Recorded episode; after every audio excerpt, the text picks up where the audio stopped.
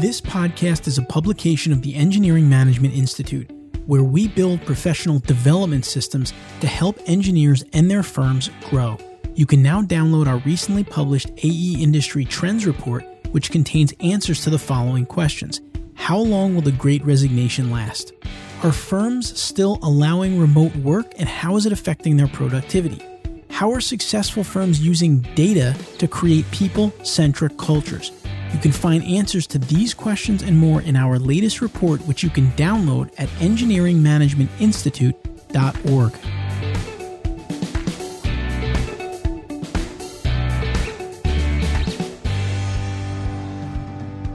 Welcome to this episode of the Structural Engineering Channel, a podcast focused on helping structural engineering professionals stay up to date on technical trends in the field and to help them succeed in their careers and lives. In this episode, we'll be talking to Damon Ho, a segment market manager at Simpson Strong-Tie, about how getting an M B A can help you in your engineering career. I'm your co-host, Matt Picardle. And I'm your co-host, Rachel Holland. Now let's jump into our conversation of the week with Damon. Before we dive in, we'd like to recognize our sponsor for this episode, P P I, a leader in engineering exam prep for the F E and P E exams. P P I provides expert prep courses and study resources designed to help you pass the F E and P E exams the first time. P P I's live online courses include hours of lectures, problem-solving demonstrations, exam strategy sessions, office hours, and a passing guarantee. Check out P P I today at p p i two pass dot com to see all the options available for F E and P E exam prep. Now let's dive into today's episode.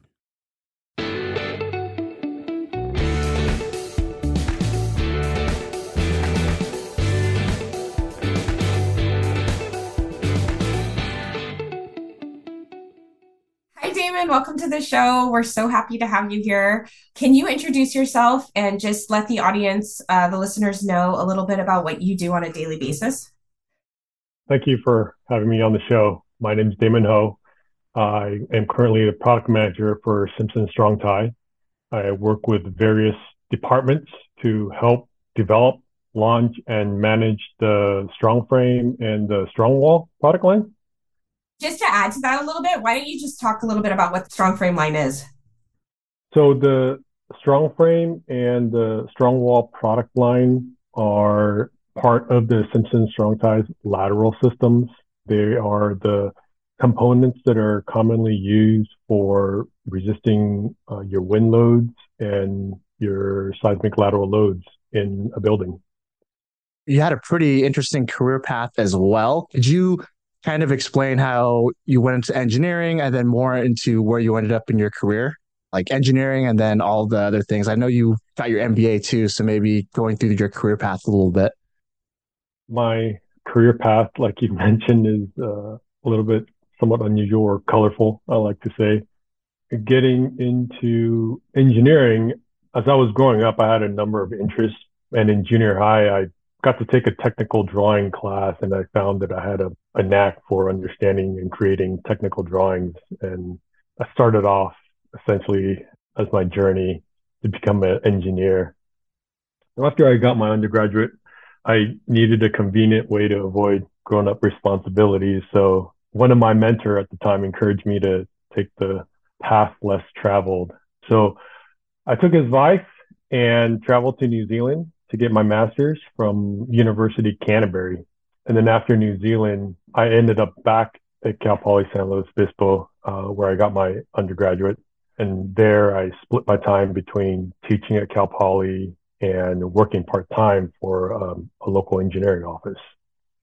The M B A essentially became a, a natural progression since I was already back at Cal Poly for the second time, and the program was conveniently offered, and I had the, the flexibility to take on that new knowledge. That's about the time when you went back to Cal Poly. That's when I actually met you for the first time, Damon. And I think that you being in that M B A program is something that sort of put that seed in my head about going to get your M B A as an engineer and how you could kind of do both. So I thank you for that. I don't know if you know that, but that kind of planted the seed for me. What about uh, in terms of getting that M B A? Do you think that it's helped your engineering career? And like, since you've sort of shifted away from engineering, or you, do you think it played a critical role, or how did it affect your career path?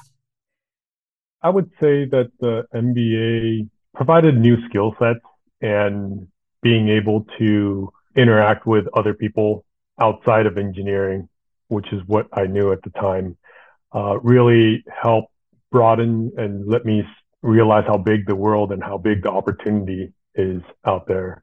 And so some of the new concepts that I picked up uh, that were very impressionable for me with the M B A experience was, there were several, but one was marketing and the other is organizational behavior. And so those were the really interesting new concepts that actually does have some technical merit behind it. And it's just that as engineers, we just kind of put that in the category of, well, that's very liberal artsy, or, but there's actually a lot of technical merit behind those concepts that naturally gravitated to, just because, you know, I had the technical background uh, to begin with. For some engineers, it, it can be a great compliment because you're able to essentially learn a new language that you can apply your engineer skill set and engineering concept to. There are a lot of engineers that can transition and hop into a M B A program a lot easier than somebody with a business undergraduate trying to hop into, let's say, an engineering, more technical background. So for me personally, it's helped me to pick up that language, understanding these additional concepts that now I get to apply. If you're in that field right now, uh, in the engineering field, in some environments, in some offices, you will eventually get those opportunity as you progress in your career advancement.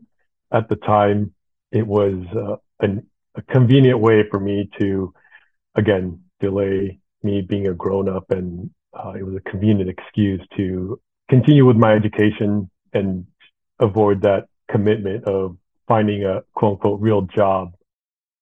I would say that in, you know, many cases, my path, and it would be very different otherwise, that may just be fruitful and fulfilling. It just happened to be my progression. Well, my professors always said, in terms of like getting all of the degrees and all those things, is it may take more time, but once you get it, it's, you know, no one can take that away from you, and you can take it with you for the rest of your career. You may have a later start in your career, but once you get those degrees, that's it. You got it. And you don't have to worry about it. Kind of like taking your exams, engineering exams. Once you get it out of the way, you can move forward. These degrees, though, it's not my quote. I can't take credit for it, but, you know, they're pieces of paper on the wall until you do something with it. For getting that M B A, I'm trying to think of it from an engineer's perspective. I guess, what are the benefits of getting an M B A, and what are those M B A classes like? Is it, there are some technical merit stuff from an engineering student? How is it different, and what are the benefits of getting an M B A?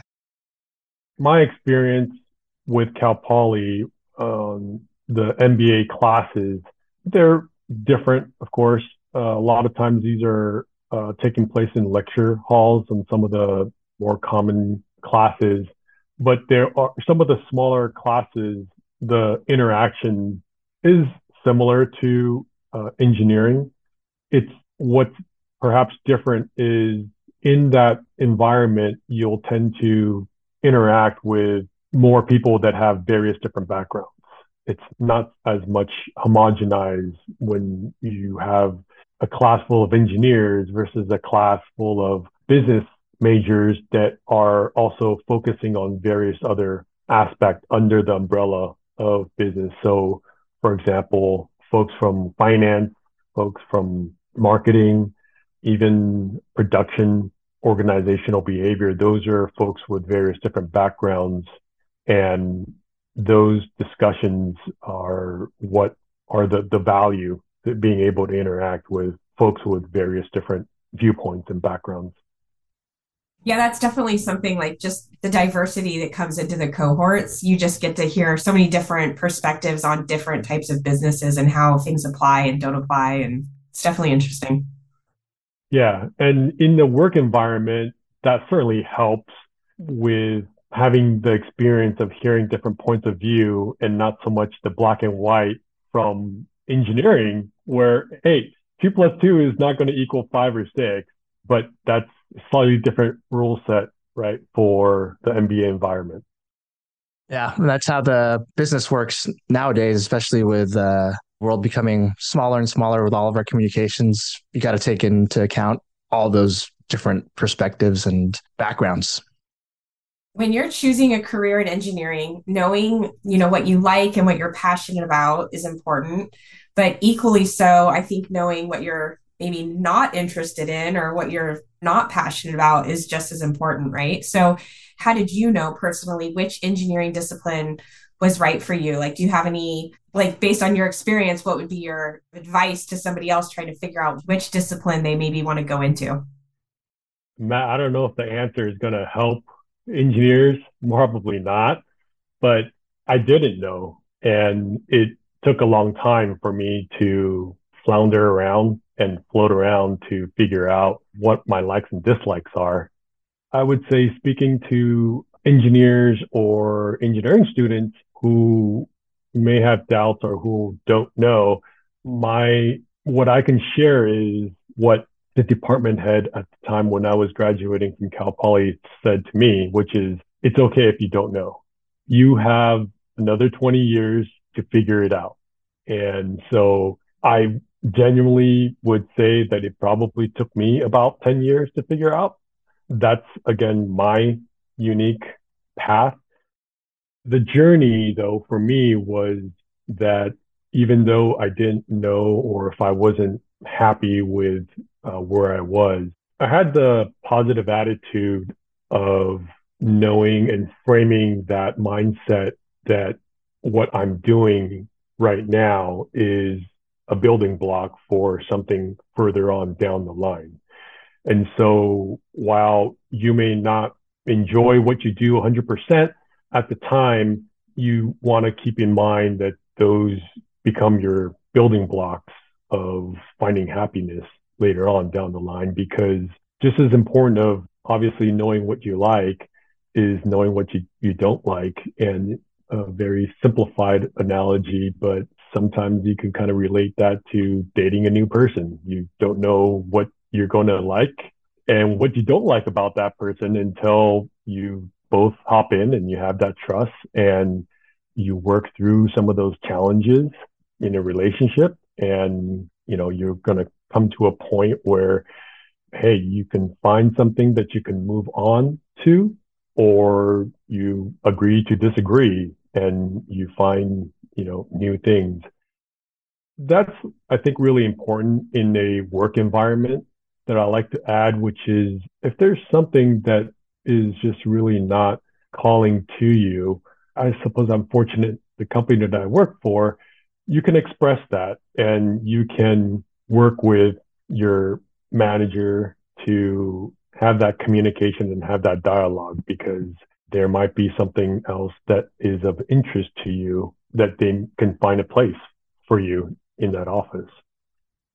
I think that does help engineers, because I, I know, especially with engineers in their careers right now, but even with engineering students, they think they need to have things figured out.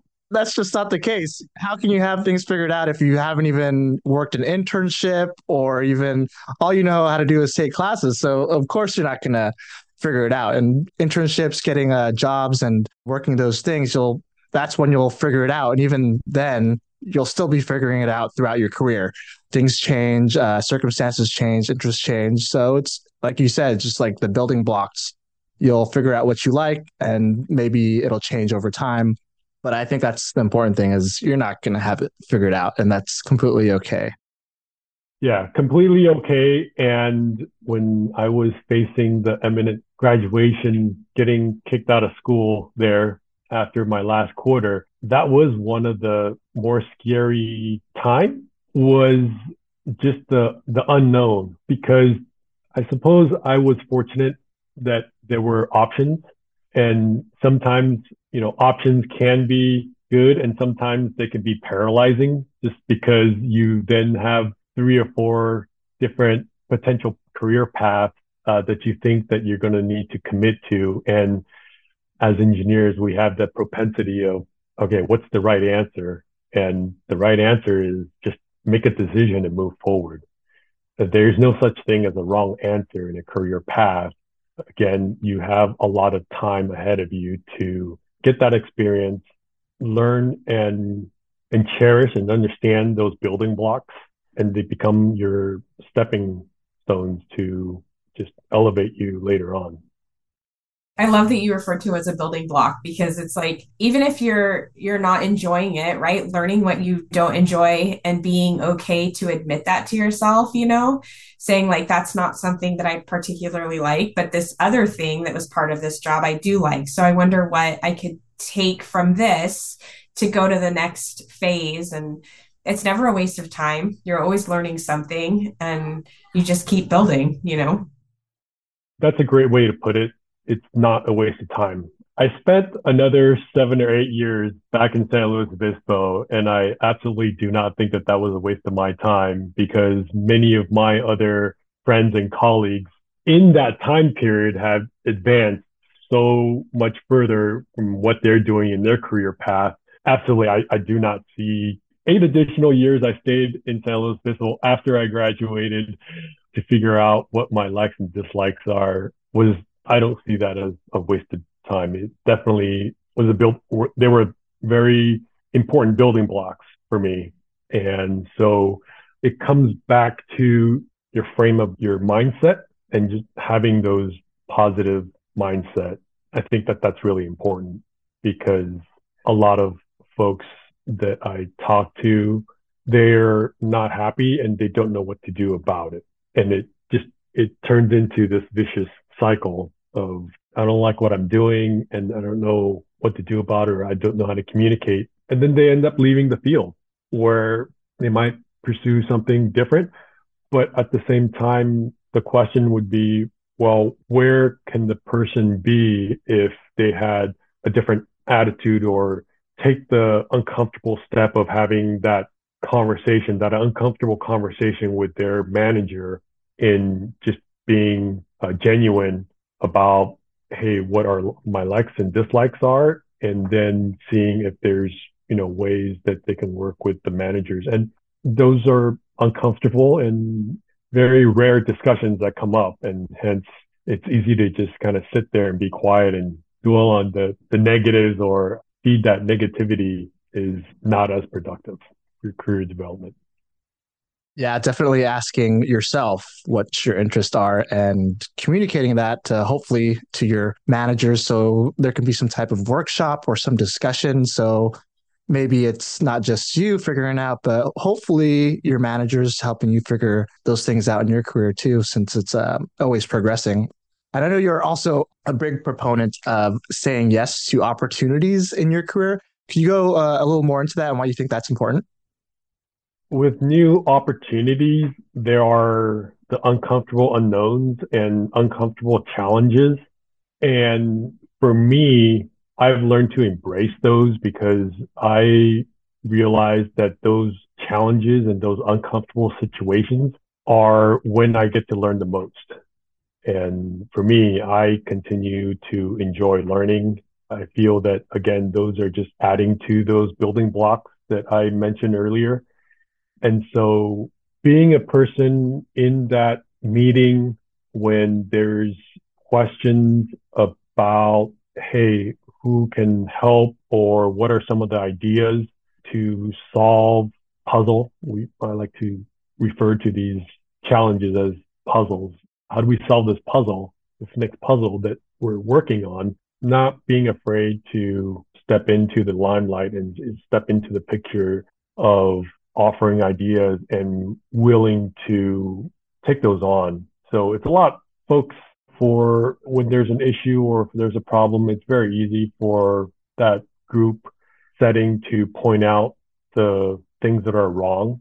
It's harder than to think about how you can improve, or what are the things that can make it better. And those new challenges or the new opportunities uh, come up from those contributions when you are in a room with a group of folks trying to figure things out and are willing to offer solutions rather than just pointing out what's wrong. I encourage folks to have both. Don't complain about what's wrong if you're not going to help and contribute by offering some type of solution. Earlier, Damon, you referred to a mentor that suggested you had twenty years to figure out, you know, which discipline. Do you currently have any mentors? Are you, do you have any mentees? Like, why do you think it's so important to have a mentor as you make your way through your career? Again, I was fortunate enough to have these great mentors who helped me throughout my journey. I think that they're important because in many ways, they're standing on their own building blocks, and their vision and their view is a very different perspective. I like using the analogy of hiking up a hill. You know, for folks who have been in the industry, they have been on that journey and on that trail a lot longer than you have.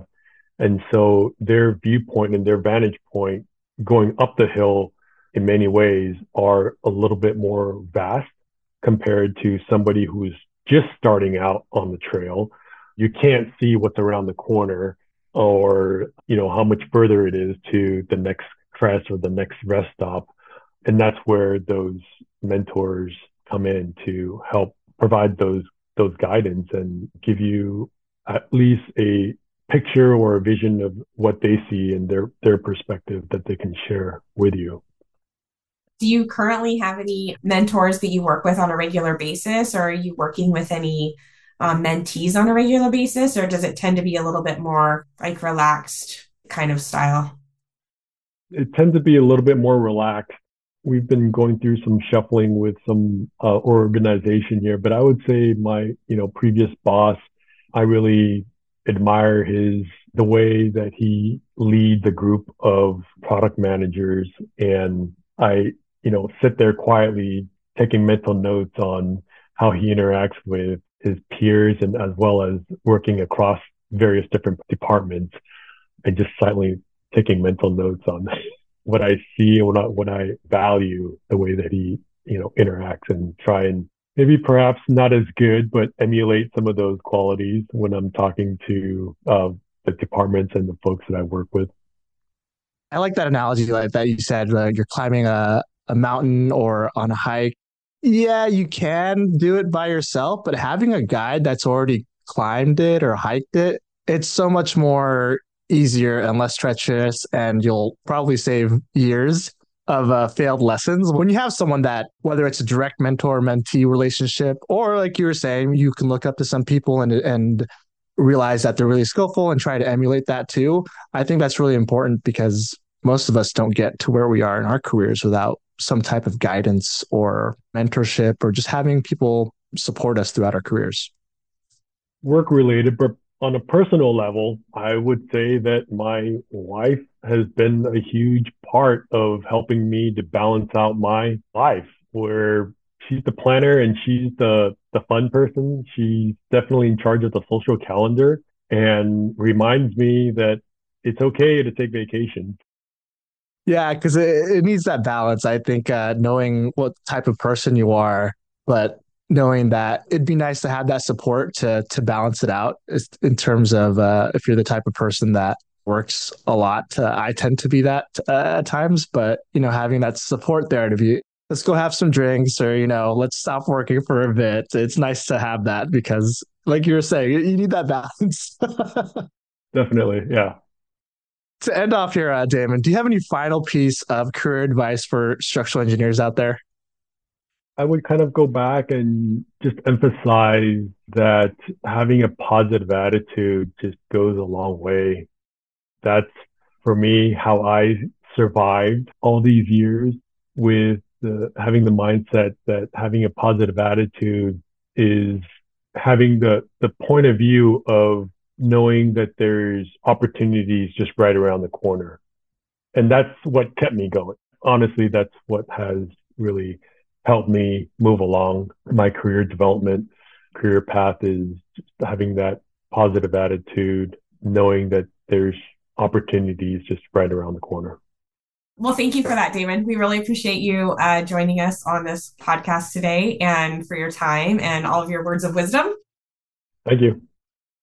I hope you enjoyed the episode today. We'd love to hear your feedback, comments, and or questions. To leave them, please visit structural engineering channel dot com.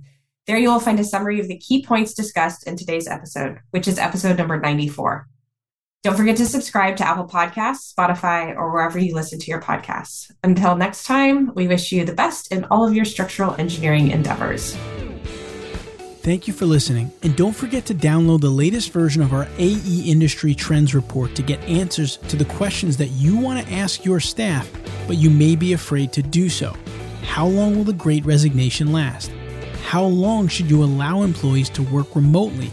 And how are successful firms using data to grow sustainably for the long term? You can learn the answers to these questions and more by downloading the report at engineering management institute dot org.